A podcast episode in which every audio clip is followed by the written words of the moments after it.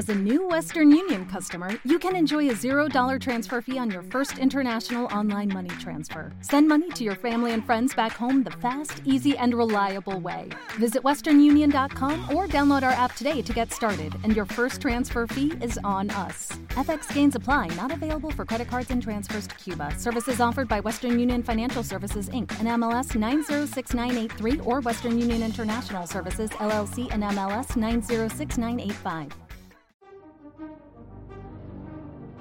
La casa nos observa desde lo alto de la colina. Es la casa de los Bates en psicosis. Es la casa de los Marsden en el misterio de Salem Slot. El Hotel Overlook en el resplandor. El castillo de Drácula es la mansión de Hill House y la mansión de Bly Manor.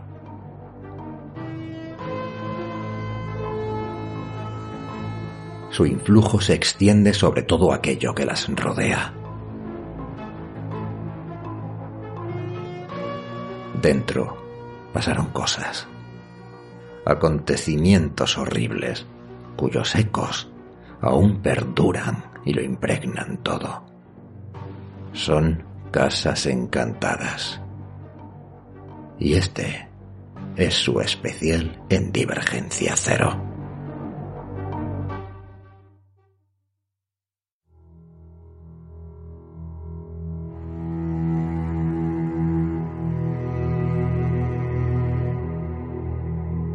Saludos, divergentes.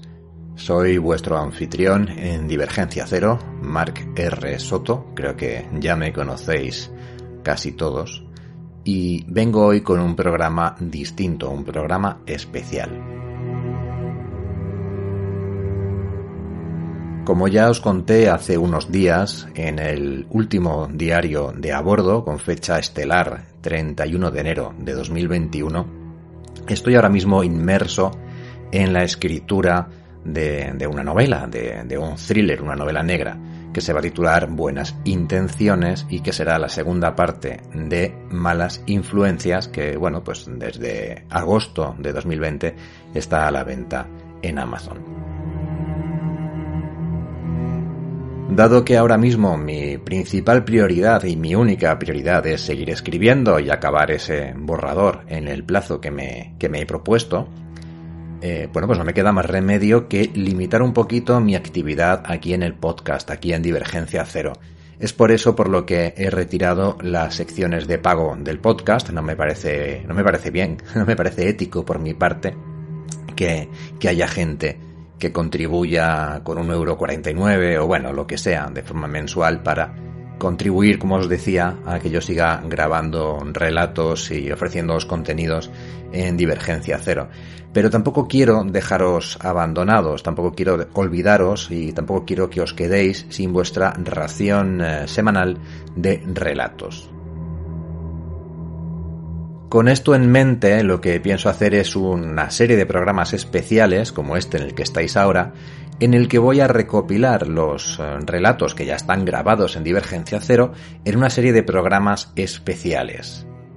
Es decir, programas con una temática común en la cual pues podréis escuchar esos relatos del tirón sin las introducciones que muchas veces pues entiendo que no os interesan, eh, sin las pausas, sin tener que aguantar las entradillas, etcétera, etcétera. Es decir, ahora mismo estoy grabando esta introducción, voy a hablar un poquito más, pero luego ya vais a tener todo el bloque seguido de relatos. En concreto, lo que os vais a encontrar en este programa especial es cuatro relatos ya publicados en Divergencia Cero que tratan sobre un mismo tema, que es un clásico de la literatura de terror, que es Las Casas Encantadas.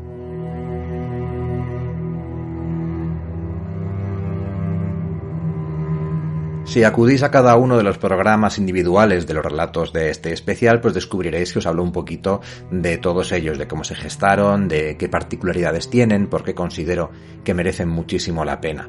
Aquí no os voy a dar eh, mucho la tabarra, ¿no? Al respecto, no os voy a, no me voy a enrollar demasiado hablando de esto pero sí que quería, eh, sí que me gustaría recomendaros un libro.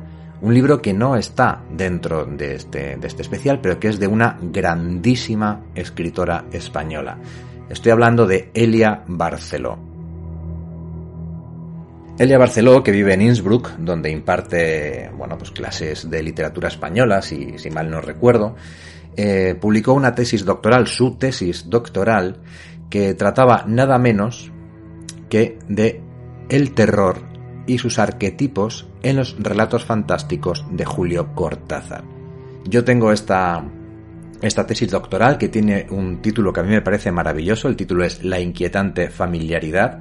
Eh, bueno, en esta tesis doctoral Elia habla de esta inquietante, de esta inquietante familiaridad y explica un poquito ¿no? a, qué, a qué se refiere, pero sobre todo el, el tema principal de esta tesis doctoral de Elia Barceló se centraba en lo siguiente, y es encoger los arquetipos del terror que Stephen King describe en su libro Danza Macabra, ¿vale? Danza Macabra es un, un ensayo de, Stephen King en el que habla del cine de terror, de las novelas de terror y de cómo él escribe terror, pero principalmente habla del cine de terror y las novelas de terror y las engloba en lo que él llama eh, temáticamente una especie de mano de cartas del tarot, un póker de figuras del tarot que englobarían, digamos, toda la literatura de terror. Una de ellas sería la carta del vampiro, otra la del hombre lobo, otra eh, la del fantasma, otra la de el mal sin nombre